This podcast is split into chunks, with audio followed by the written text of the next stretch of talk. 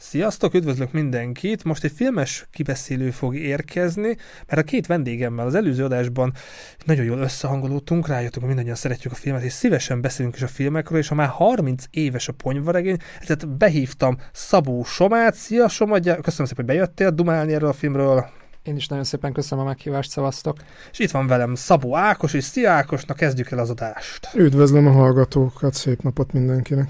Szóval, ha nem tudtátok, igen, ez a film egy 94-es film, én emlékszem rá, és akkor én ezzel kezdeném is, hogy én 8 évesen elmentem a bátyámmal, beszöktem, mert nem is emlékszem, hogy volt, és akkor augusztus 20 volt, tűzi játék, és én már nagyon ki akartam menni, meg nem értettem a filmet, Persze 8 évesen azért odaülni egy ilyen filmhez, azért elég, elég meredek, de azóta azért megszerettem meg, már többször újra néztem.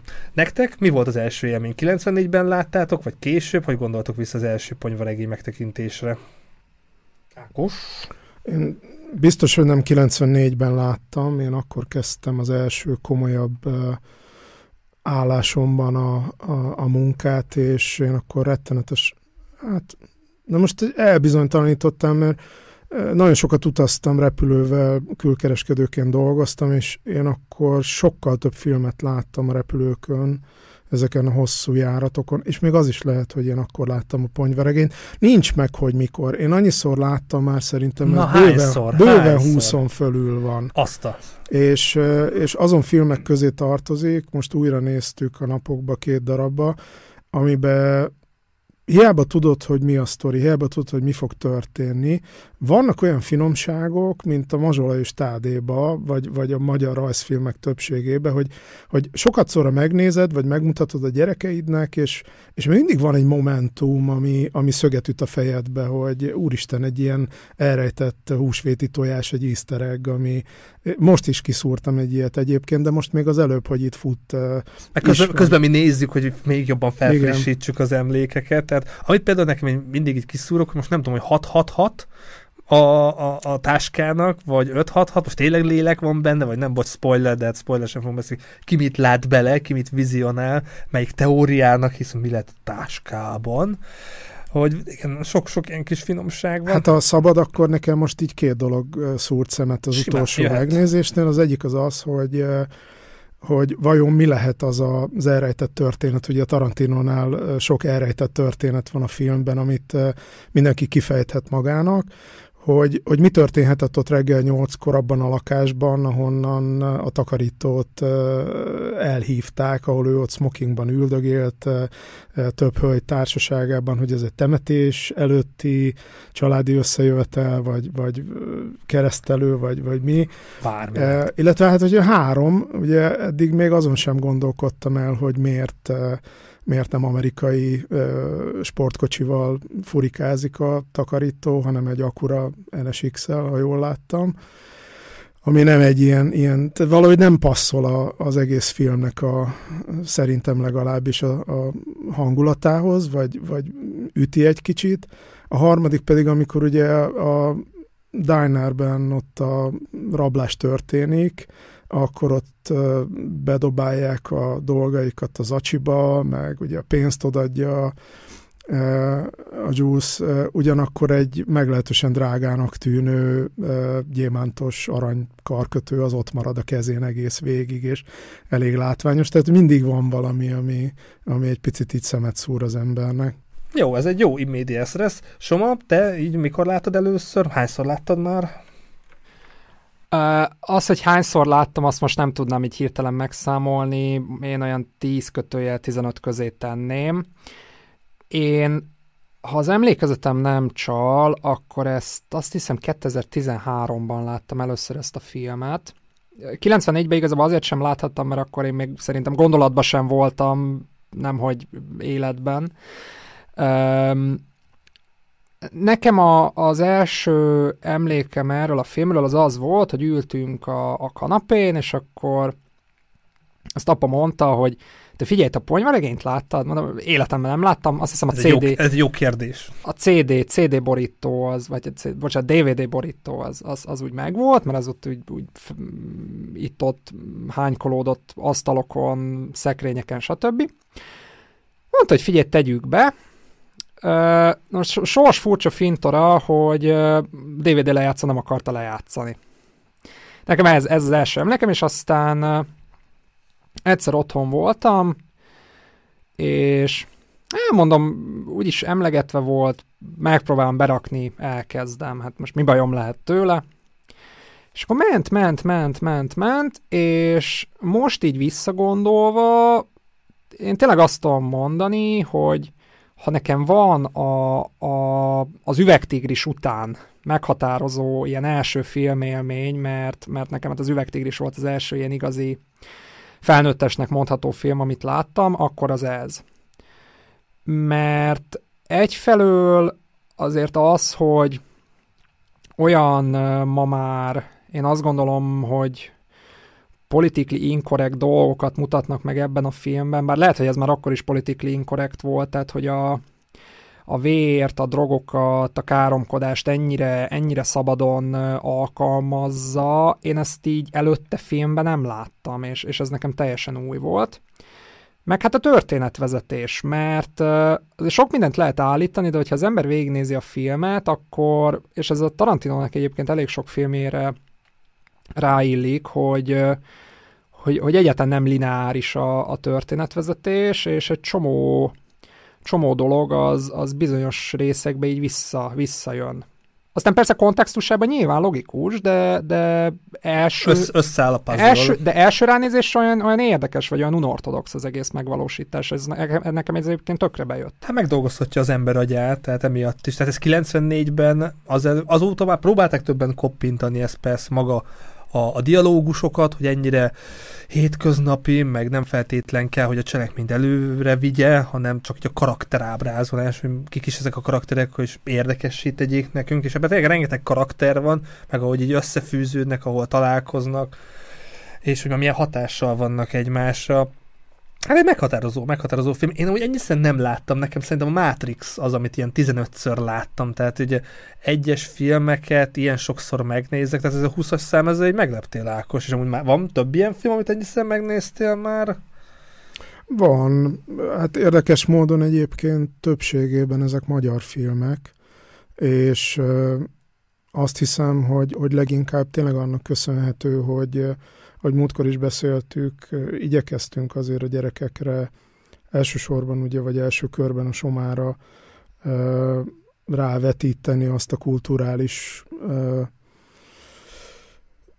közeget, amiben, amiben mi fölnőttünk, és amit mi élveztünk, és fontosnak tartottuk, és hát ez a, ha már megnézeted a gyerekkel, vagy fölkínálod a gyereknek, hogy nézze meg, akkor sokszor találsz benne olyan momentumokat, amikre így nem is emlékeztél, vagy nem emlékeztünk, amikor, amikor a magunk idejében megnéztük. És aztán a Somának is voltak olyan dolgai, hogy, hogy ő kért bizonyos filmeket nagyon sokszor. Például ilyen volt az Égigérő fű. Ez a jó kis film néven futott nálunk, tehát hogy Soma azt mindig így kérte, és nagyon sokszor megnéztük. Tehát a Somának ilyen szempontban a monotónia tűrése az, az biztos, hogy, hogy belejátszott abba, hogy, hogy vannak filmek, amiket sokszor. Tehát ez a, csak annyit mondott, hogy nézzük meg a jó kis filmet, és szerintem az égigérő füvet is, vagy fűt elég sokszor végignéztük, és az is, az is egy olyan film, amiben huszadjára is találsz valami olyan iszteregget, ami, ha ki nem is veri a biztosítékot, de így a homlokodra csapsz, hogy úristen, ez eddig miért nem tűnt még föl akár egy arckifejezés, egy elrejtett tárgy, vagy, vagy amiről nem, nem is tudod eldönteni, hogy igazából uh, szándékos. Hát biztos, hogy szándékosan került oda, mert semmi nem kerül uh, akaratlanul a, a, az egyes jelenetekbe, de hogy ugye elgondolkozol rajta, hogy valójában mi lehetett a, akár a rendezőnek, akár a berendezőnek a szándéka, lehet, hogy kivágtak egy olyan jelenetet, amihez ez, erre szükség volt, de aztán végül nem maradt benne a filmbe. Tehát, hogy, hogy egy idő után már ugye nem a, nem a sztori, a fősodor, a fő dolgok az, ami dominál, hanem, hanem tényleg, mint egy ilyen kaleidoszkópba az ember úgy néz bele, vagy én legalábbis így vagyok ezzel. És és vannak olyan filmek, Soma említette az üvegtigrist, tehát tényleg ilyen a ponyvaregény, ilyen a Kill Bill, ha már Tarantino. Van olyan Tarantino, amit nem biztos, hogy szeretnék még egyszer megnézni. Én például Jackie Brown nem nézném meg újra. Lehet, hogy egyszer láttam, de nekem például az annyira nem. A többit lehet, hogy megnézem, a Jackie Brown az olyan, hogy... De ami, ami alapvetően a hangulata miatt, tehát hogy, hogy nem is biztos, hogy végignézzük, csak ezzel kezdjük el nézni, mert hogy, hogy, hogy szeretném azt a hangulatot fölidézni, amivel a film maga párosul. Én picit azt mondanám, hogy ha analógiát kéne keresni, az olyasféle, mint amikor az emberek vannak kedvenc éttermei, de ugyanazt teszed mindig abban az étteremben, azért jársz oda. Tehát, hogy az egyikben halászléért mész, és hiába csábulnál el valami másra, végén mégis meggondolod magad, hogy akkor a halászlé meg a túrógombóc, itt nem eszünk mást. Vagy a másik helyen meg a, nem tudom, csak pénteken mész, mert pénteken van oldalas, vagy, vagy és akkor, akkor annak is van a helyjel, a személyzettel, meg, a, meg az étellel egy, egy, egy hangulata, amiért mész oda, nem is kifejezetten az ételért, csak. És szerintem vannak ilyen filmek, amik uh, csillagok háborúja, tehát, hogy uh, ott is a díszlettök, ez annyi ilyen finomságot meg Igen, vagy így vissza akarod nézni, hogy, hogy, hogy Red Bullra szoktam mondani, hogy évente meg szoktam kóstolni, hogy az tényleg olyan rossz amilyennek én emlékszem rá, hogy milyen rossz íze van neki. Ja, ez a édes bűnözés, az ilyen trash, trash fűfajban is akár. Igen, igen, igen. Tehát... A Star Wars az, hogy ott a 70-es években milyen makettezés, meg milyen kreativitás, milyen trükök voltak, milyen vágás, a vágások is tök abszurdak, de mégis azért működnek a vágások. Nem, most például érdekes volt, hogy így, így filmekről beszélgettünk múltkor, vagy legalábbis érintőlegesen, és uh, szóba kerültek ezek a régi rendezői sorozatok, amik így a 80-as években még a magyar tévében elérhetők voltak, és így hirtelen ilyen vágyam támadt arra, hogy Tarkovskit újra nézzem, pedig egy szenvedés Tarkovskit nézni. Nekem beletört a bicskám, de majd egyszer pótolom. De, de hogy például az Andrei Rubio volt valamikor, ha lesz egy kis időm, azt, azt szeretném újra nézni, mert arról olyan erős emlékeim vannak, és, és így szeretném visszaidézni, hogy ez valóban olyan volt, ami ennek én emlékszem rá. Én amúgy, amikor néztem, én kettő dolog, dolognál tekertem vissza. A, az egyik, amikor Tarantino, uh, Travolta viszi a csajt, uh, Uma Thurman-t a, a dealerhez, és akkor ott, ott tuti nem törték össze a kocsit, tuti, és hogy lehet látni, hogy milyen trükk van, hogy, hogy már a kocsi, ami össze van törve a háznál, az már ott állt, és ami kocsi megérkezik a jelenetbe, az valahogy elhajtott, vagy behajtott egy garázsba, vagy valami, de hogy tök ügyes, de ott is látszik, hogy nincsen fék nyom a füvön és társ, tehát ilyeneket azért ki lehet szúrni, de amikor az ember moziba ül, akkor így próbálja összerakni a cselekményt, meg izgulni, és hogy több egyére így kivettem egy-kettő ilyen kis finomságot, hogy Hát igen, igen, meg egy, egyik hangeffektnél is, hogy látszott, hogy a lövésnek nincsen torkolattüze, de hát ez 5 millióból készült a film, és 3 millió után a színészek gázsiára ment el. Tehát amúgy ilyen szempontból meg tök ügyes, hogy mondjuk a Jack Rabbit-et felépítették, amit én például így nem gondoltam annyira erős jelenetnek, hogy tényleg abban nem tudom mennyi 500 ezer volt felépíteni, a kocsikat bevinni, statiszták, mi egymás, de Tarantinok meg nagyon fontos volt, úgy látszik ez a jelenet. Soma, hogy hallgatsz minket, neked volt valami, ami nagyon megszúr, aki szúrta a szemedet így most már egy több egyére, vagy most így frissen az adásra készülve, valamelyik jelenet, valamelyik duma, bármi, ami úgy, aha, vagy ez így volt, vagy valami easter észrevettél? Ö, pont erről beszéltünk tegnap előtt, amikor ülnek a, a Jack Rabbit Slims-be a Travolta meg az Uma Thurman, és nekem az a mondat az, az mindig megvolt, ez a, hogy nem utálod ezt a közös hallgatást, vagy kínos hallgatást, ezt hiszem így fogalmaz a Uma Thurman, illetve Szinkronge Füranikó. És utána az a mondat az nekem valahogy sose tűnt fel, amikor azt mondja, hogy onnan tudod, hogy valaki igazit találtál, hogy nem szóltak egymáshoz egy kurva szót se, és mégis jól esik a közös hallgatás. Hogy ez egy mennyire mély gondolat. Mondhatni buddhista. De egyébként, egyébként igen, tehát már-már ilyen, már-már ilyen zen az egész. Ö, hát meg tényleg ilyen, tehát a, én azt a, a mai napig nagyon sajnálom, hogy nincs egy ilyen típusú étterem, mint a Jack Rabbit Slims. Tehát én, én azt imádnám, tehát hogy annyira, annyira amerikai az egész. Tehát ha, ha, ha most egy mondatban össze kéne foglalni az Amerikai Egyesült Államokat, akkor szerintem az az étterem az így leírja. Értem, mire gondolsz, Vagy tehát inkább, a feel, feel good az meg Inkább úgy fogalmazik, hogy nem is feltétlenül az Amerikai Egyesült Államokat, hanem az amerikai álmot. mert uh, aztán persze, amikor kimennek sokan Amerikába, akkor utána szerintem van bennük egy ilyen kulturális sok, hogy ők, ők nem erre gondoltak, amikor Amerikára gondoltak, mert azért, azért szerintem az USA-nak van egy csomó árnyoldala is, de az amerikai álmot mindenképpen megtestesíti ez a hely.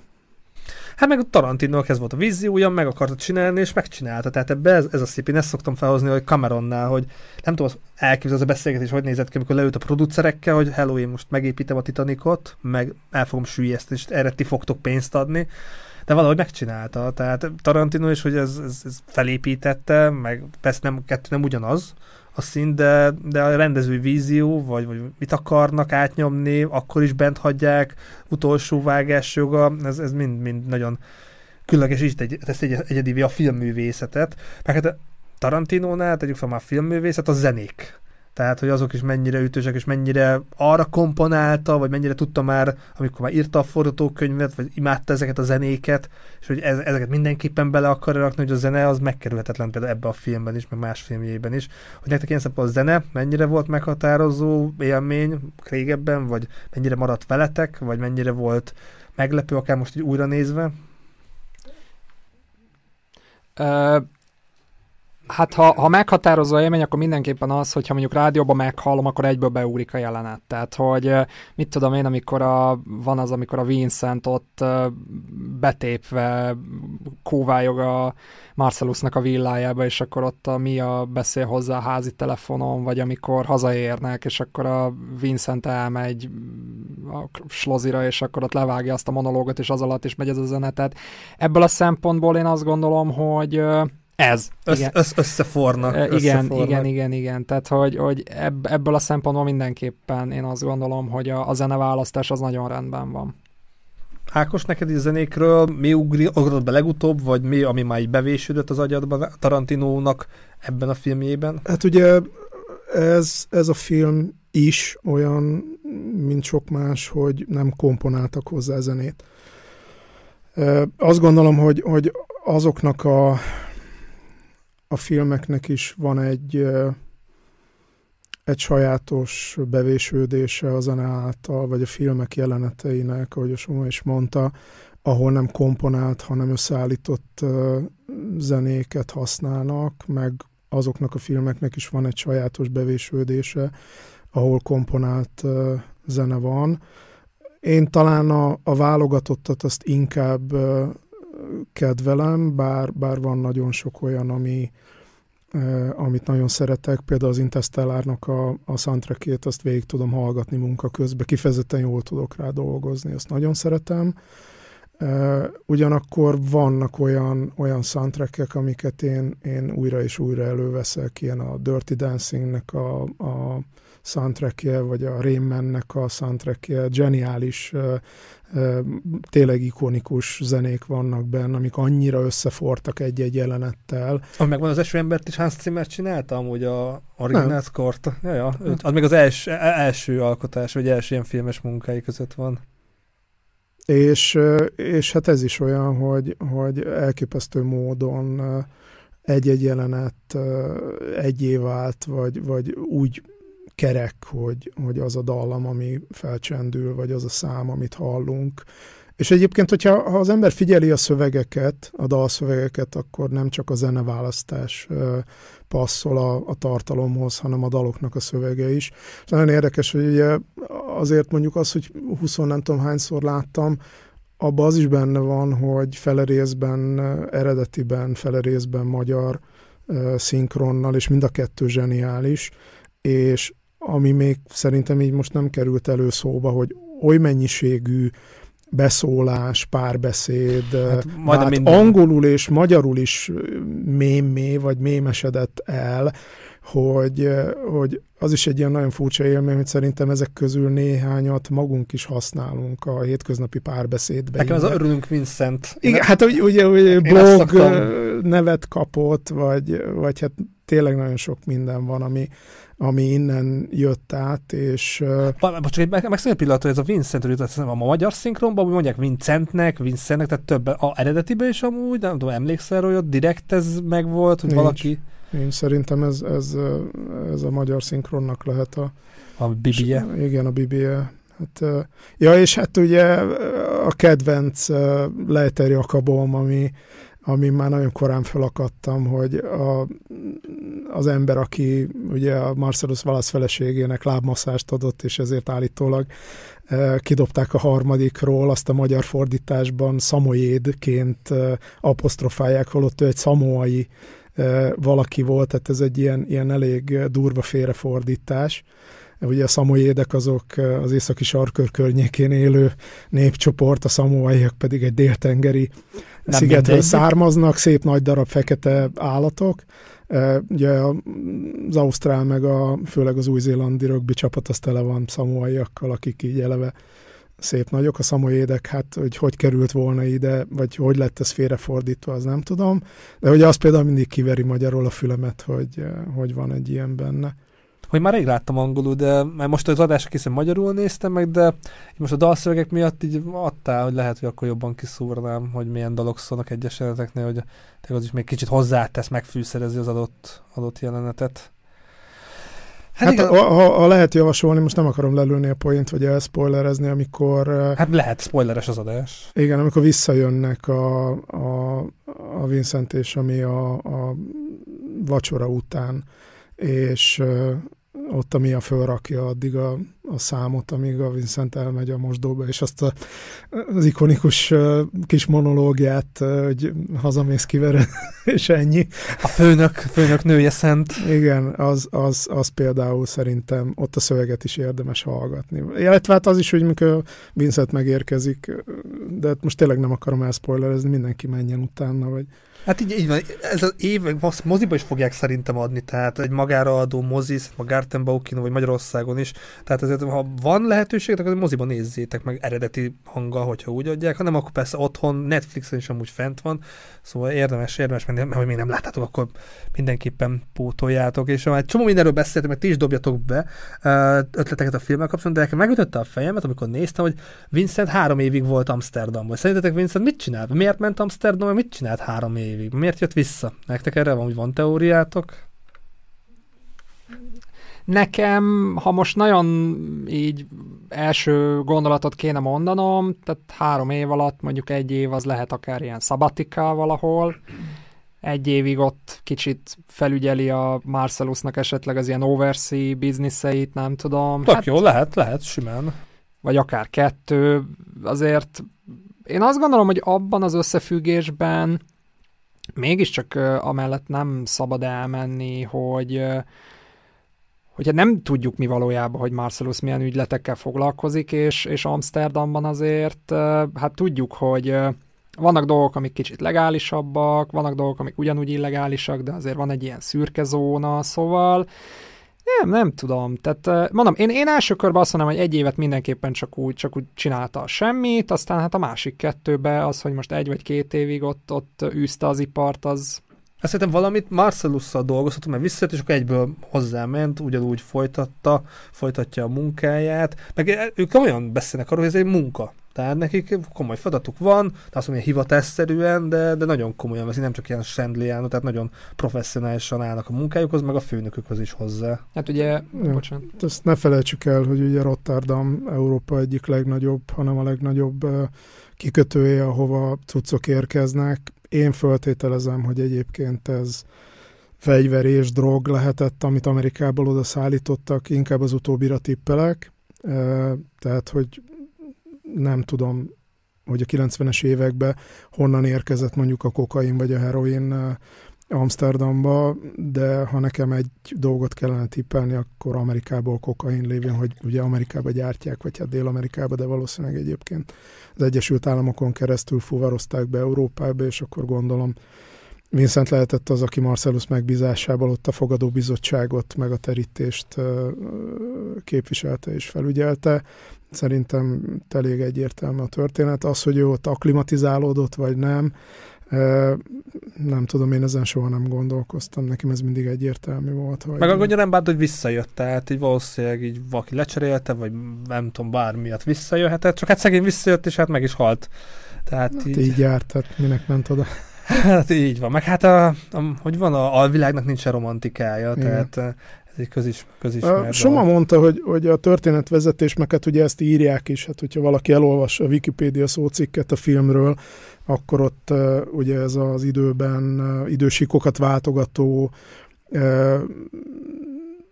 történetvezetés az, az kiemelten szerepel, meg hát ugye nem is lehet annélkül végignézni a filmet, hogy az ember ezt így fejben, ezt a puzzle-t, ahogy te nevezted, ne próbálja összerakni.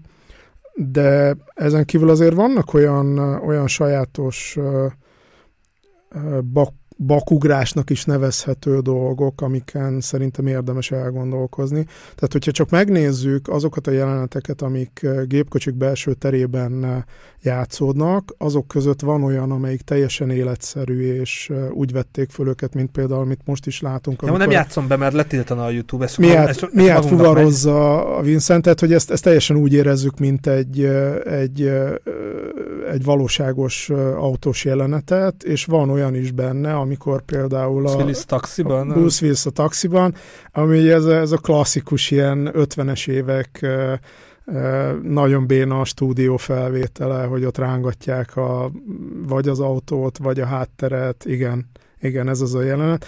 És ugye, hát talán... Egy nem tudhatjuk, hogy ez most direkt, vagy már nem volt Valószínűleg direkt, mert hogy a, ugye amikor a Bruce Willis-t a Tarantino teljesen megszállott módon próbálta becserkészni ebbe a filmbe, amit sikerült is neki, hiszen Bruce Willis azért akkor már egy nagyon nagy sztár volt, és ha jól emlékszem, akkor két olyan szereplő van, aki konkrétan azt a szerepet tölti be, vagy azt a szerepet vállalt ebbe a filmbe, amit a Tarantino rászállt, az egy Harvey Keitel, a másik meg a, a Bruce Willis, az összes többi az ilyen teljesen ötletszerűen. Én a John, Travo- a John Travolta Nem, is. a Michael madsen akarta első körbe arra a szerepre, csak a Madsen valamelyik más a filmben vállalt volt Benne Így van, igen és a, a Travolta, ugye, aki akkor elég mély volt, az tulajdonképpen kicsit esetlegesen kapta meg ezt a szerepet. De minden nem is ez a lényeg, hanem hogy, hogy ez Tarantino is nyilatkozza, hogy olyan szereplőt keresett, és talált találta meg ezt a szereplőt a, a Bruce Willisben, aki,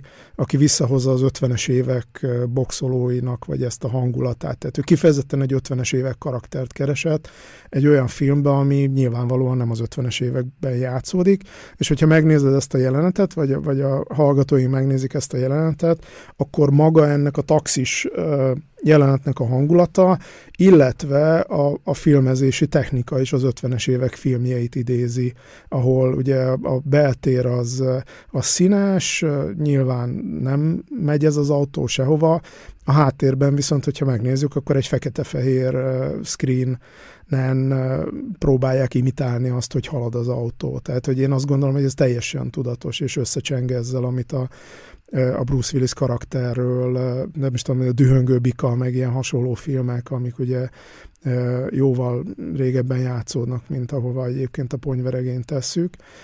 Kicsit annak a, a flash így, így vissza igen, ez, legyen ez, legyen ez a magyarázat, mert azért 5 millió nem olyan sok, ez, persze 94-ben ez más volt ez az összeg, de de legyen ez, hogy tényleg tisztelgés. Meg hát nagyon sok tisztelgés, alapból Tarantino azt szokta mondani, hogy nem koppint, hanem, hanem átemel, vagy adaptál egy mesterei előtt, és most nem tudom, melyik filmre hivatkozott, vagy mesélhette, hogy ez az időben megtörés is, mert ez már korábban megcsinálták, csak hogy annyira nem használják, használták, nem, nem akarták összezavarni, a lineális történetvezetés hívei voltak a, a rendezők, de ő ezt is bevállalta, és hát az nagy sikere volt. Hát így azért a, a díjesük, meg, meg az eredmények, meg a következő filmét is megcsinálhatta, meg hát elismert, elismert rendezőt, és ez tényleg még csak a második filmje a kutyaszorítóban után. Szóval ez igen erős indítás, ahogy ő így berobbant Hollywoodba. Hát ugye így a leírások szokták ezt úgy jellemezni, mint a nagy opuszát Tarantinónak, amit igazából túlszárnyalni soha nem tudott. Tehát, hogy, hogy csinált ő azóta jó filmeket, meg ikonikus filmeket, de hogy, hogy ez a, a Tarantino. Hát ezt amúgy Guy Ritchie-vel is mondják a bluffel. Igen. Hogy, hogy nagyon ravasz. Én mondjuk a Bluffet egy picit jobban szeretem, de mind a kettő film tök jó, de jó, nekem a Sherlock Holmes-okat is tudtam szeretni, de, de azért a Bluff az, az nagyon erős nyitás volt Guy Ritchie-től. Soma, tehát így a, most ugye fut a film, meg mindenki nézze meg otthon, de én most nem játszom be. Uh, neked a karakterek tetszettek, maga a vibe tetszett annó, meg most így azt mondta, 2014-ben láttad először, tehát itt 10 év eltette, és azért sokat változtál, hogy, hogy neked mi így, ami a legjobban megmaradt, van valamelyik karakter, valamelyik szál, vagy, vagy maga tényleg, hogy össze-vissza mennek a szálak, és ezek összeérnek?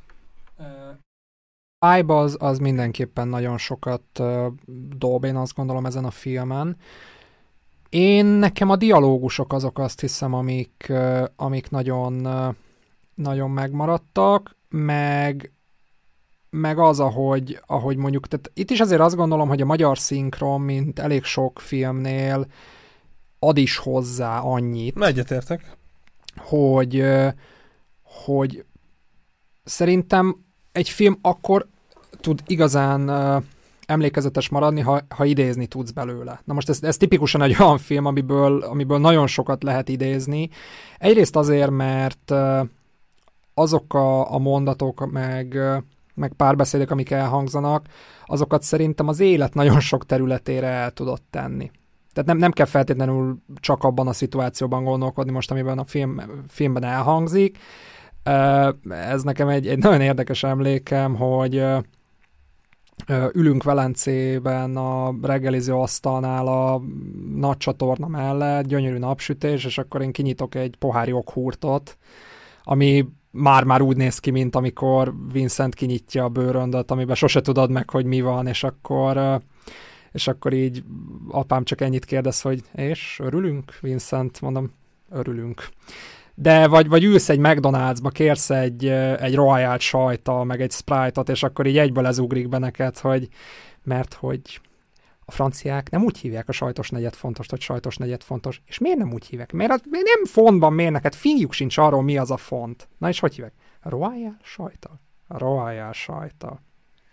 Én amúgy szeretem majonézzel a, a hasáburgert, hogy ettől miért vannak annyira kiakadva, vagy Tarantino miért gondol, hogy ez szentségtörés, de... Hát, meg ugye a nagy klasszikus, amikor Ausztriával is egy kicsit így elégedetlenek vagyunk, akkor a Soma mit szokott mondani? Hát, hogy Ausztriában még mindig vannak azok a kis különbségek, hogy ugyanaz a szar van ott is mindig, csak valahogy mégis más. Igen, ezt Vincent mondta a Storytime-ban. Hú, Samuel Jackson karakterének nem Ezékiel mi a neve? Vagy most nektek megmaradt, hogy vajon fura neve van? Ezékiel 2517. Igen, abból idéz, de hogy mi volt a neve? Be, be is mutatkozott egyszer-kétszer a filmben. Na minden, tehát a karakterének, amikor így... Meg amúgy frissen jött vissza Hollandiából, tehát így azért még nagyon friss élményei vannak. És hát egyből dolgoznia kell már szegénynek. Van még egy dolog egyébként, ami ugye egy ilyen, ilyen furcsa mellékszál, reklámszakmában dolgozó valakinek ez egy ilyen, ilyen speciális dolog, hogy tele van, vagy hát ha nincs is tele a film, de, de jó pár olyan márka van, amit hát nem, én sokáig azt hittem, hogy ezek létező márkák, ugye az előbb pont itt a taxinál, az a Big Jerry Cab Company például, ez egy olyan taxi vállalat, ami nem létezik, de hát ugye a, a leginkább emlékezetes az a Big Kahuna burger, amit a, a srácok ott reggeliznek, és ez valójában nem létezik, ugye nincs, nincs ez a Hawaii burger cég, vagy lehet, hogy azóta már megcsinálták. Vagy lehet azóta megszűnt? de, de hogy, hogy vették a fáradtságot, vagy, vagy foglalkoztak ilyennel, tehát hogy ezek, ezek olyan olyan furcsa szegmensei egy film elkészítésének, hogy, hogy valójában miért kellett egyébként ezeket. Ez mikor, kattanás. Mikor, mikor uh, van egy olyan mozdulat, amikor a Wolf ránéz az órájára, mielőtt elindul, ott meg rajta van, hogy Gucci, tehát hogy, hogy létező márkák is benne vannak ebbe a filmbe, de hogy, hogy, hogy mi lehetett, lehet, hogy egyébként valamilyen interjúban ez, ez valahol elhangzott. Ha valaki, valaki tudja, akkor meg kommentbe. Hogy, igen, hogy, hogy ez a Big Kahuna, ez, ez miért kellett? Tehát, hogy ez... Én nem tudom képzelni, ez megszűnt, vagy nem tudom, hogy mondjuk támogatást tudtak ezektől a márkáktól. Nem, ezek, ezek nem létező márkák. Tehát ezt, ezt a Gucci-ra van, a Gucci, a Gucci Ja, hogy a Gucci, hát a mm. termékelhelyezés, hát nem tudom. Nem tudom, ez 94-ben hogy volt, mert most már azért, hogy mindenhol iPhone telefon van, meg, meg Apple termék, az nem véletlen. Tehát Igen. Apple marketingesei dolgoznak ezen erőteljesen, hogy elhintsék így a, az agyakba, hogy igen, arra van szükségük. Mondjuk ez a termékelhelyezés is szerintem egy ilyen érdekes dolog, mert uh, ugye mi számít termékelhelyezésnek? Tehát ha úgy veszük, akkor az is termékelhelyezés, amikor arról beszélgetnek, hogy hogy, hogy hívják a Wappert már, és azt mondja, hogy nem tudom, mert Burger Kingben nem voltam. Tehát ugyanúgy a, a sajtos negyed fontos is egy termékelhelyezés. Tehát ha, ha így vesszük, akkor most ez, ez közvetett termékelhelyezés, vagy, vagy akkor már ilyen Neki valószínűleg kulturálisan ezek fontos dolgok, meghatározó dolgok, és leszarja, hogy most ez kapett pénzt, támogatást, vagy nem. Neki ez így kontextusban a karakterekhez hozzá tartozik. Úgyhogy szerintem ez is egy ilyen vékony mesdjégy dolog. A Bikauna burgerre egy picit visszatérve, én annak egyszer utána néztem, hogy az, az tényleg egy kitalált történet, tehát az, már hogy úgy maga a márka, meg az egész. Tök jó, kiderült akkor. Úgyhogy ezt, ezt, én, ezt én meg tudom erősíteni. Viszont azt is tudom, hogyha rákeresel Google-be, hogy Bikka Burger, akkor ki fog dobni egy websájtot, mert ezt fenek, tehát a rajongók csináltak ehhez websájtot. Aha. Úgyhogy ebből a szempontból kicsit megtévesztő a dolog, mert én emlékszem, hogy én egyszer erre rákerestem, hogy ez létezik-e, és, és website volt, de utána egy kicsit kicsit tovább gyűjtöttem az információkat, és abból meg kiderült, hogy de, de valójában maga a dolog az meg kitalált. Szóval ez ezek jó, kis, jó, kis érdekességek. Van, ami úgy még, aminek egy utána olvastatok, és tök érdekes lehet így nekünk, vagy nekem is. Nem tudom, hogy mennyire ástátok bele magatokat. Én is megnéztem most egy-kettő adást, így nem is tudom már miről beszéltünk, miről nem. De például a 94-es év az egy tök erős év volt, tehát sok, sok jó film volt abban az évben, tehát a Forrest Gump-tól kezdve Ace Ventura, tehát nekem például a gyerekkoromnak itt tök meghatározó filmje az Ace Ventura, tehát hogy maszk, és még lehetne sorolni, meg az tényleg egy évben volt a maszk, meg a Mace Ventura, most csak így megnyitottam, lehet, hogy ez nem, nem épp a legfrissebb, de az egy erős év volt. A Reményrabja Isten 94-es, Csillagkapu, és akkor egy ilyen évbe kellett a ponyvaregénynek teljesíteni, és amúgy teljesített. Tehát azért, ezek a filmek azért popkulturálisan, azért Leona profi, Na, ezeket nem tudom, hogy mennyire pontos, szóval lehet, hogy IMDb-n kéne, csak a Google-be írtam be, de azért érdekes, érdekes év volt ez a 94-es év. Ez egy jó év volt szerintem, ahogy én így visszaemlékszem rá, mondjuk velem speciálisan sok minden történt, de azt gondolom, hogy egy 30 év távlatából mert az ember nem mindig tudja belőni, hogy pontosan mik azok a filmek, amik egy adott évben kijöttek. Nyilván sok olyan dolog van, ami, ami emlékeztet bennünket arra, hát például az ilyen évfordulók, vagy, vagy újra vetítik a filmeket. Egyébként tök érdekes, hogy így végigpörgetted. Amúgy ez tényleg. Pár filmről, tehát a Shop Stopról is lehetne akkor mennyire, mert 30 éves. Tehát született gyilkosok, hát akkor lehet, hogy idén ezeket a filmeket veszik Igen, elő. ezek ilyen elég, elég, hát legalábbis mondjuk az én életemben speciálisan se az észventúrát, se a maszkot annyira nem kedvelem, de... Tudod, én gyerek voltam akkor, de itt azért vannak az filmek, De amik... például a Remény rabjai az egy, az, egy, az egy nagyon meghatározó filmélmény, Leona Profi abszolút, azt húszszor nem is, de azt is nagyon sokszor néztem, és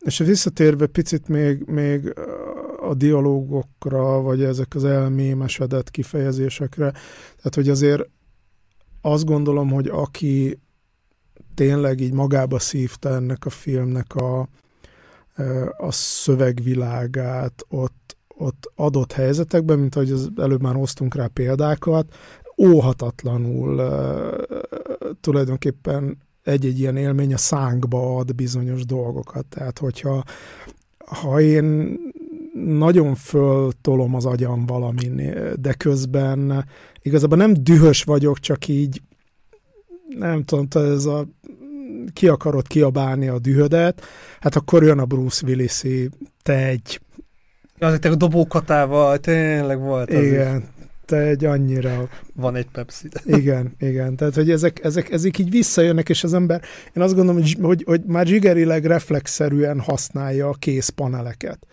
A másik, ami, ami én azt gondolom egy, egy fontos paradoxon a filmnek a sok paradoxon mellett, az az, hogy a párbeszédeknek van egy, egy, egy egy eleje meg egy fonákja, tehát hogy, hogy több olyan párbeszéd elhangzik, vagy, vagy monológ, vagy a párbeszédnek az egyik része, ami, ami például elindul pátoszosan és egészen, egészen triviálisan ér véget, ugye amikor Christopher Walken megjelenik a kis Bruce Willis előtt, és hozza az apja óráját, és elindul egy, egy pátoszos szöveggel a, a közös hadifogságról, és a végén azzal ér véget, hogy két évig hord ezt a krumplit a seggében. Tehát, hogy, hogy ez is egy ilyen, vagy ahogy a, a, a Vincent filozofál, ugye a Soma már említette a Miával, vagy ugye több esetben, vagy, vagy a Vincent meg a, a, a Jules beszélgetnek, és, és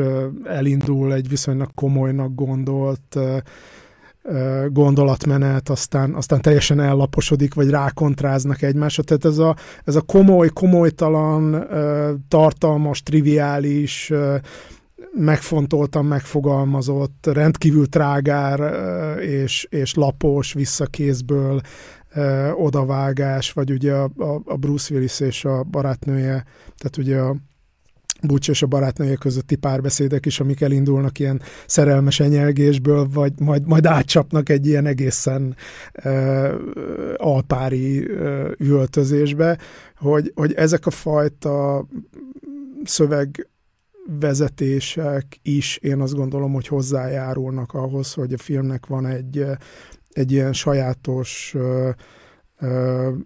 rapszódikus jellege, hogy, hogy, hogy amikor már az ember úgy belesüppedne valamibe, akkor jön egy ilyen hirtelen váltás, ami miatt így fölkapod a fejedet, hogy úristen, hogy nem ennek kellett volna jönnie.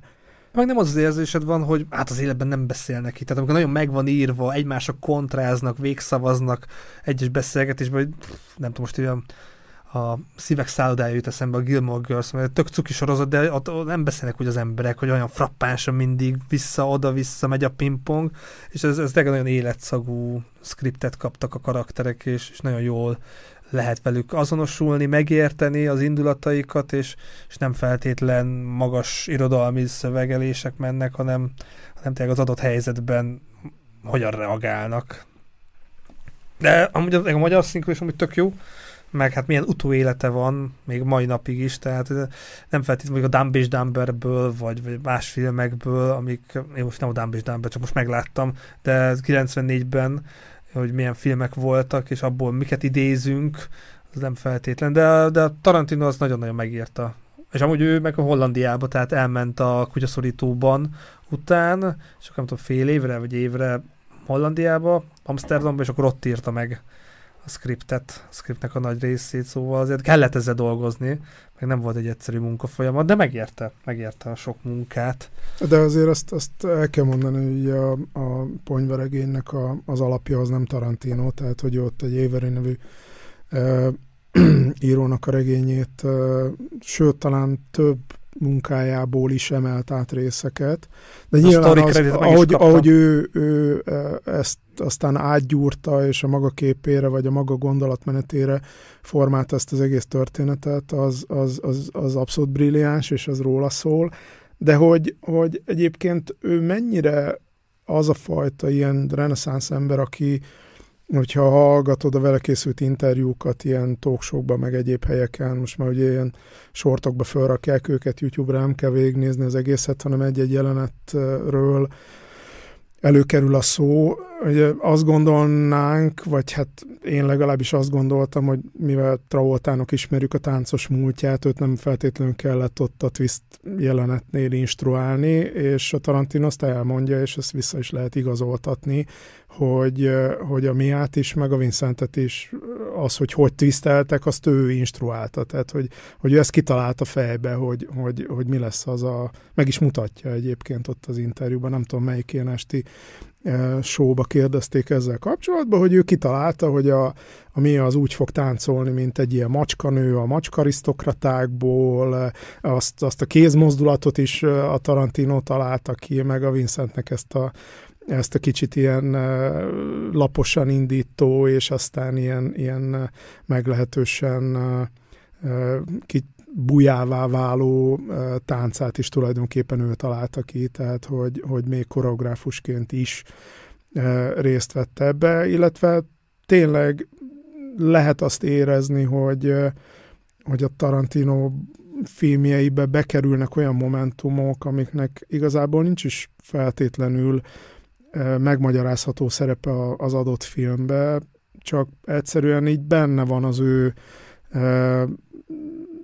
nem tudom, kis jegyzetfüzetébe, mint egy ötlet, és valahogy el akarja sütni. Tehát én a mai napig nem tudom, akárhányszor megnézem, hogy a Bénának például milyen szerepe van ebbe a filmbe. Tehát ez a film, ez simán az a jelenet, ott a, a, az Eddel, meg a, a zacis sráccal a pincébe, az, az a béna nélkül is elmenne, hogy, hogy, hogy ez a latex kivercöges rabszolga, be, beöltöztetett rabszolga, akit oda fölkötnek, nem tudom, tehát, hogy meg aki benne alszik a dobozba, hogy, hogy, hogy tehát nyilván egy felejthetetlen karakter, de nem tudod elhelyezni, mert hogy nélküle is pont így működne ez a film, hogy ez most miért Sokkolni akar, meg kitalálta, tehát hogy most így Spielberg is meg minden miért így csinált, minden, hogy neki ez így bekattant, vagy a zeneszerző, hogy miért ott akar egy taktust, hát neki az ott működik, ő azt így, így vizionálta, és így kell lennie.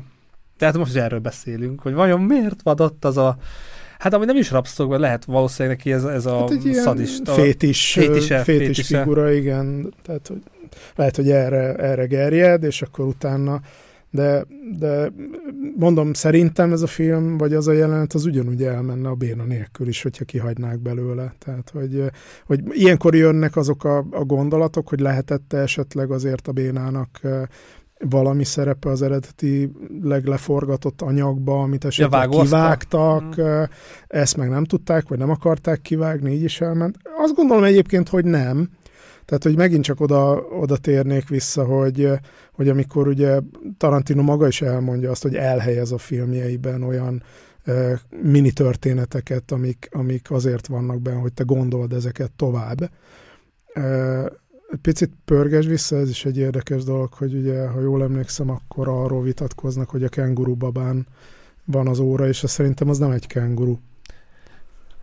Ja, mi közben nézzük, és felem, na, az, nekem kenguru rém lett. Hát, Mindenki nézze otthon amúgy a filmet igen. közben. Hát szerintem nem egy kenguru babáról vette le. Ez kenguru? Ez kenguru. Ez, ez, ez egy fehér kenguru. Ez egy macskafejű kenguru. Jó, ott van, igen, boxoló kenguru. Lá, Hívjuk ki... kenguruba vannak. Oké, okay. rendben. De hát ez is, hogy milyen kis apróságok vannak itt, amik, amik működnek meg. Hát rengeteget lehet beszélni meg. Hát ti is nézzétek meg, beszéltek, most mert látunk plakátokat. Miért azok a plakátok vannak ott a filmben, vagy a konyha miért így néz ki, vagy a fények. Hát nagyon sok mindennel jól tudtak játszani, meg játszanak is. Hát meg ami érdekes, hogyha ha olvassa az ember a, a nyilatkozatokat, vagy most éppen mondom a Wikipédia szócikket, hogy a Tarantino filmjeiből vannak olyan szereplők, akikről ez film közben nem derül ki, de vannak áthallások más filmjeibe. Tehát ezt most Ez a Tarantino univerzum. A, akit a Tim Roth a, a kutyaszorítóban játszik, ugye, akit ott egy beépült rendőrt. Igen, spoiler. De hogy az, az valamelyik ponyvaregény szereplővel rokonságban áll egyébként. Most már nem emlékszem, mert... A nevük ilyen, alapján? Vagy... Igen, tehát, hogy ezek valahol a forgatókönyvben ben vannak, vagy honnan veszik ki ezeket az emberek, azt pontosan nem tudom. De, de még az is lehet, hogy a Vincentnek az unokaöccse, vagy valami, valami hasonló. Hát sok-sok finomság van ebben a filmben, és hát mindenki megtalálja azt, ami úgy nagyon beakad neki, akár jelenet, akár szöveg. De ugye Vincent kétszer megy WC-re ebben a filmben, egyszer a dinerben, egyszer meg itt a bucs lakásában, és mind a kétszer van a kezébe valami. Azt is érdemes lenne megnézni, hogy egyébként... Ugyanaz a könyv. Ugyanaz a könyv van? Ugyanaz a könyv van. Igen? Igen, vagy háromszor megy, tehát a végén is, amikor van a rablás, akkor is, Igen. akkor is meg a miával, hát, meg a miával is elment klotyóra szerintem. Hát, de ott ugye inkább csak így az agyát helyre tenni, tehát hogy ott igazából nem... Kitalálja, mi legyen a téma, igen, amiről igen, beszélgetnek. Igen, igen, igen, de, de hogy, hogy ugye ez egy ilyen ismétlődő jelenet, kicsit hiba a Matrixban, hogy, eh, hogy, hogy nagyon hasonló az, ahogy ő ott visszajön, vagy kimegy a WC-re, eh, és eh, hát nyilván a két dolognak a kimenetele az, az itt különböző, de, de például az nekem valahogy így eddig az sem volt ennyire egyértelmű, hogy, hogy ő miért maradt ki abból a, a rablásos jelenetből, tehát ott az miért, miért nem játszik ő abban szerepet, és most jöttem rá, hogy hát elment wc Szerintem ott, ott a Samuel Jacksonnak a karaktere, hogy a jó útra tér, tehát hogy megtér, meg rájön, hogy nem tudom, az égiek leszálltak, és akkor a golyó átmegy rajtuk, mert az is egy érdekes dolog, nem tudom, az is hiba, vagy így gondolták, hogy amikor hátrafordok, amikor keresztül lövik őket, vagy körbe lövik őket, amúgy Samuel Jackson át kellett volna menni a golyó, mert ott van mögötte a golyó. Hát, szóval... A falon ott vannak, de ott éppen kettejük között uh, látszik szerintem viszonylag ilyen sűrű szórással a, a falon az összes lyuk, tehát hogy, hogy... Most persze, hogy ott álltak, vagy, vagy mi történt pontosan, de a, visszatérve az étterem jelenetre, hogy ő ott már tényleg jó útra akar térni, ki akar szeretni, mondta hogy nem akarja fejbe. Tehát ha ott lett volna Vincent, akkor az egész dinamikája másképp működött volna, és mondta is a, a Tim Roth karakterének, hogy hát amúgy más esetben téged is, meg a csadot is elég kiukasztottalak volna. De még, ott már megtért. És akkor mi közben nézzük, ha ti is velünk vagytok, vagy otthon megnézitek, akkor ennél jelenetni, hogy hátrafordulnak, oké, oké, jók vagyunk, és akkor Samuel Jackson mögött a falon lesz. Hát, igen, igen, valószínűleg egyébként bár, hát hogyha valaki lőtt már pisztolyjal, akkor tudja, hogy azért az nem egy kifejezetten, ha csak valakinek nincsen gyakorlata. Tehát az azért, azért nem olyan könnyű eltalálni valakit, mint amennyire így a filmekből a mesterlövészek, meg a, a western különféle ilyen sztárjai azt elhitetik velünk, tehát pisztolyjal lőni nem olyan könnyű. Hát de lőni könnyű, eltalálni valamit, az, az nem annyira triviális. De hogy, hogy egyébként milyen lett volna a film, hogyha például Lawrence Fishburne, akit ugye először kértek föl a Jules szerepére, vállalja el, aki ugye pont azért nem vállalta, amit a Soma is mondott, hogy, hogy a drog az olyan masszívan jelenik meg a filmben, hogy neki ez volt a visszalépésére az ok, vagy hogy az, hogy, az, hogy ilyen haja lett ez a, ez a göndör haja a Zsusznak, ugye a, a, a karakternek, az egy, az egy véletlennek tudható be, mert tévedésből arra a meghallgatásra, ahol, ahol először bekerült a castingba, oda egy uh, hölgy véletlenségből bevitt egy parókát, amiről azt gondolta, az asztalon hevert, hogy ezt föl kell venni a, a beszédpróbához, és Tarantino még egyébként meg is próbálta lebeszélni róla, ő dumálta rá, hogy maradjon benne az a bongyor hajzata a, a, a filmbe, és tényleg így, így játszák le, de hogy, hogy állítólag, vagy hát így a leírások szerint nagyon sok olyan véletlen van, ami spontán módon befolyásolta a filmnek azokat a, a momentumait, amik ma már így, így abszolút koherens és, és hozzátartozó részt részét képezik ennek az egésznek, ami egy, egy vizuális világ, egy, egy nagyon erős szöveg, zene, tehát egy, egy igazi ilyen összművészeti egység és, és mérföldkő. És hát nagyon is összeáll, tehát nem véletlenül uh, ennyire ikonikus film, és tényleg a jelenetek, színek, hangulat, autók, uh, dumák, tehát ez ez összeállt, a csillagok összeálltak, és Tarantino így tényleg nagyon jó castingot csinált, nagyon túl sok biztos lehet hibákat, sőt én is találtam benne egy-kettő hibát, ilyen vágási hibát, de ezek fölött egy ilyen film, egy ilyen struktúránál könnyen el lehet tekinteni, meg hát többször meg kell nézni, tehát ugye első megtekintése, vagy lehet másodjára, harmadjára, nem tudom, én nem tudom hányszor láttam, Uh, részletekben biztos többször, de hogy elejét a végig leüljek, meg hát tök jó volt elejét a végig, le, végig tolni, tehát én nem, nem éreztem hosszúnak. Ti úgy újra nézve, könnyen elszaladt?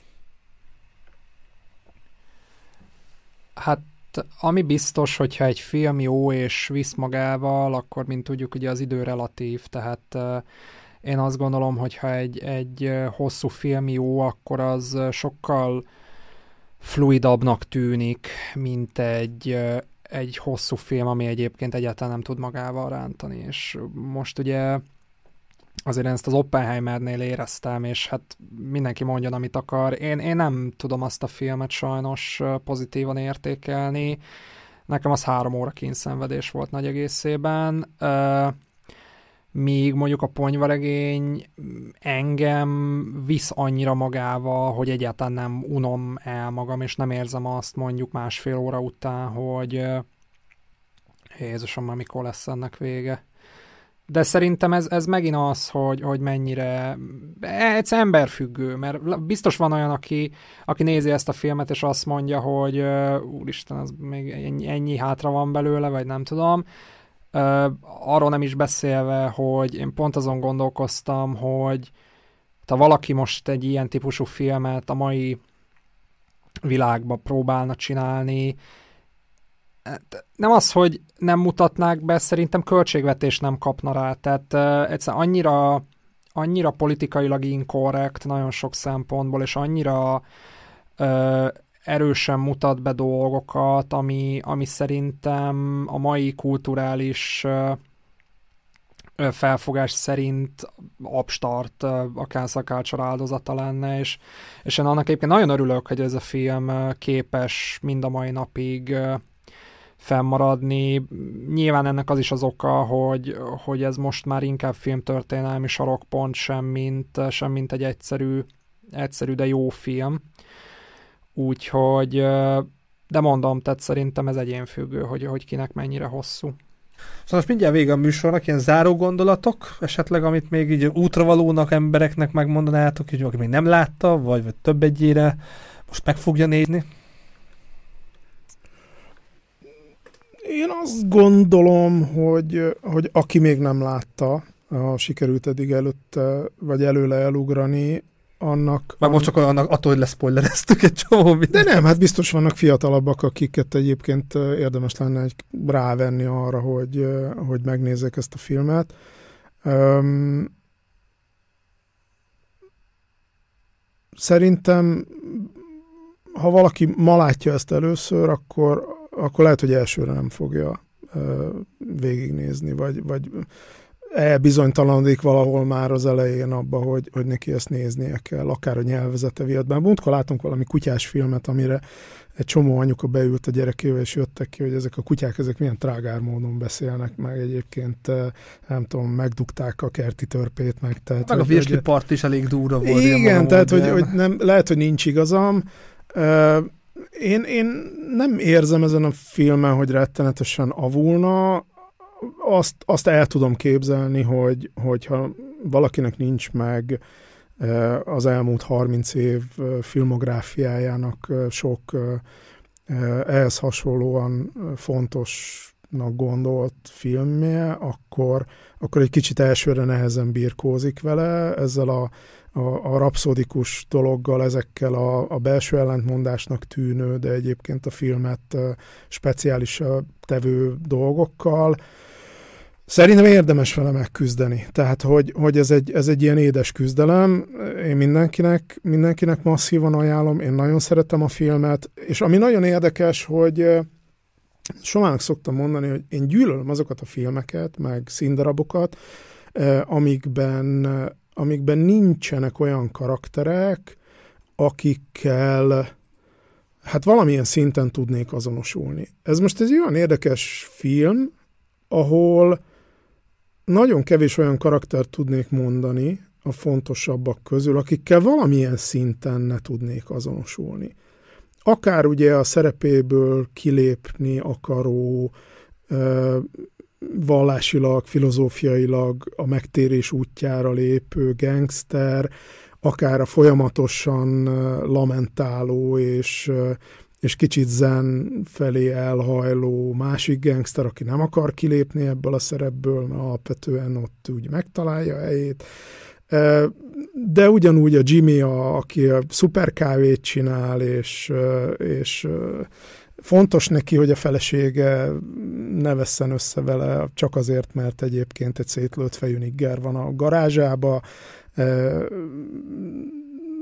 Valahol Marcellus Wallace is és egy érthető karakter a szenvedésével, a, a, a hatalmaskodásával, Butchot is ismerjük, ugye, senki nem egy igazi sikerember ebbe a történetbe, talán a Wolf az egyetlen, aki, akin ugye látjuk, hogy ő vérprofi, és ő nagyon a helyén van. Szeretés, élvezés, sikeres. Ugye Mia is, ez nagyon érdekes, ugye a, film, a, a beszélgetés előtt szó volt arról, hogy, hogy tök jó lenne egyébként egyszer úgy beszélni erről a filmről, hogy egy női szemmel is tudjuk értékelni. Ugye azért ez, ez relatíve maszkulin, tehát mondjuk egy Kill Billhez képest ez, ez messze egy, egy maszkulin alkotás, de közben meg, meg ugye itt is vannak ilyen, ilyen érdekes párok, tehát hogy hogy Jimmy meg a, a fekete ápolónő felesége, és ez is kicsit egy ilyen mondva csinált jelenet, hogy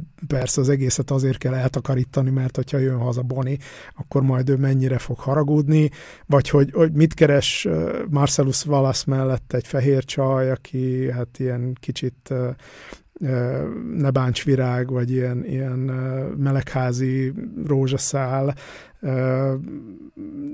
Ugye ott van a, a két, vagy a rablópáros a, a dinerbe, akik egy ilyen egészen sajátos férfinő kapcsolatban vannak.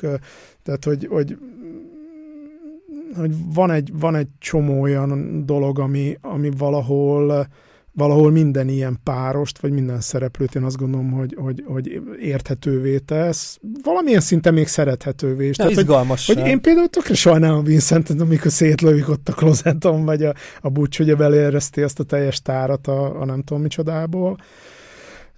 Mert, mert, mert, mert ő is egy, egy szerethető karakter a maga módján, azzal együtt, hogy csinálja azt, amit csinál, és, és pont ezek az ellentmondások teszik érthetővé, felfoghatóvá ezeket a karaktereket, meg kicsit magunkévá tehetővé is. Tehát botlanak, beszopják időnként, pofára esnek, csúnyán, időnként jó pillanataik vannak, és mondom, a, a Harvey Keitel féle Wolf az az egyetlen, aki szerintem egy kurárva helyén van ebbe az egész történetben, már bocsánat a kifejezésért, de szerintem ha valaki megnézi ezt a filmet, akkor talán egy-két trágár szót hajlamos megbocsátani. Simán, simán belefér YouTube tartalom, és te Soma? Uh, ahhoz én is csatlakozni tudok, hogy rendkívül életszerű és emberközeli a színészek alakítása, meg a karakterek úgy, úgy nagy egészében. Uh, én nem hiszem, hogy, hogy uh, ne lenne olyan ember, aki valamelyik felvázolt uh, élethelyzetben ne lett volna már, akár csak egyszer is, most inkább nem is feltétlenül arra gondolok, mert Nyilván nem azt akarom ezzel mondani, hogy akkor most menjetek el, aztán vegyetek heroint a helyi fehér dílertől, aki kapásból kiszúrja az amsterdami minőséget, meg nem tudom, agydarabokat szedjetek egy Chevy Nova hátuljáról, de azért olyat már én azt gondolom, hogy láttunk, hogy elmentél valakivel vacsorázni, akivel egyébként még utána szívesen mély érzelmi kapcsolatba is kerültél volna, de ezt nem tehetted meg, és ennek akár még voltak olyan elő, előélete, ami, amit ugye tudjuk, hogy kirepült az ablakon.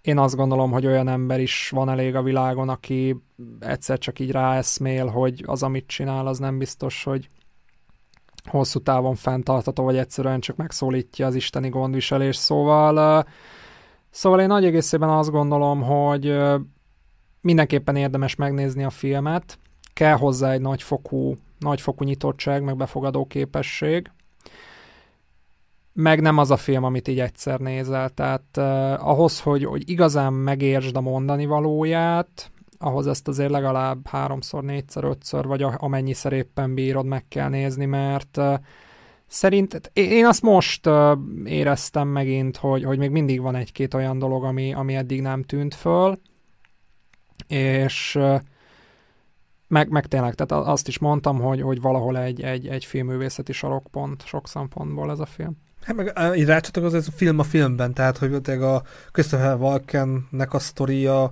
meg sok kis apróság, sok kis karakter, simán egyedül is működni egy sketch filmnek, de hogy a történetek így összetalálkoznak, vagy a karakterek összetalálkoznak, végül összeáll ez egy egész filmé. Szóval kedves nézőink, hallgatóink, nézzetek jó filmet, például a Ponyvaregény, tehát jó szívvel tudom én is ajánlani, meg azt kell mondani, hogy Tarantino többi film is popkulturálisan valami szinte megkerülhetetlen, mert, mert tényleg az egy szerves része meg, meg izgalmas, izgalmas mm, szerzői filmeket csinál, de most úgy láttam, hogy ez a 94-es év, ez milyen volt, tehát eh, ha már egy 30 éves évforduló miatt elővettük a, Tarantino Pulp Fiction-jét, akár tényleg sok más filmet, tehát a született gyilkosokat is elő lehetne venni Oliver Stone-tól, meg hát a 99-es év is egy tök erős film év volt, ott is Matrix, Harcoló klubja, Amerikai szépség, szóval nem muszáj így a Netflixen, meg bármi más streaming szolgáltatón, vagy a moziknál csak az újabb filmeket keresni, hanem vissza lehet menni 10-20-30, akár 40-50 évvel ezelőtti filmekhez is.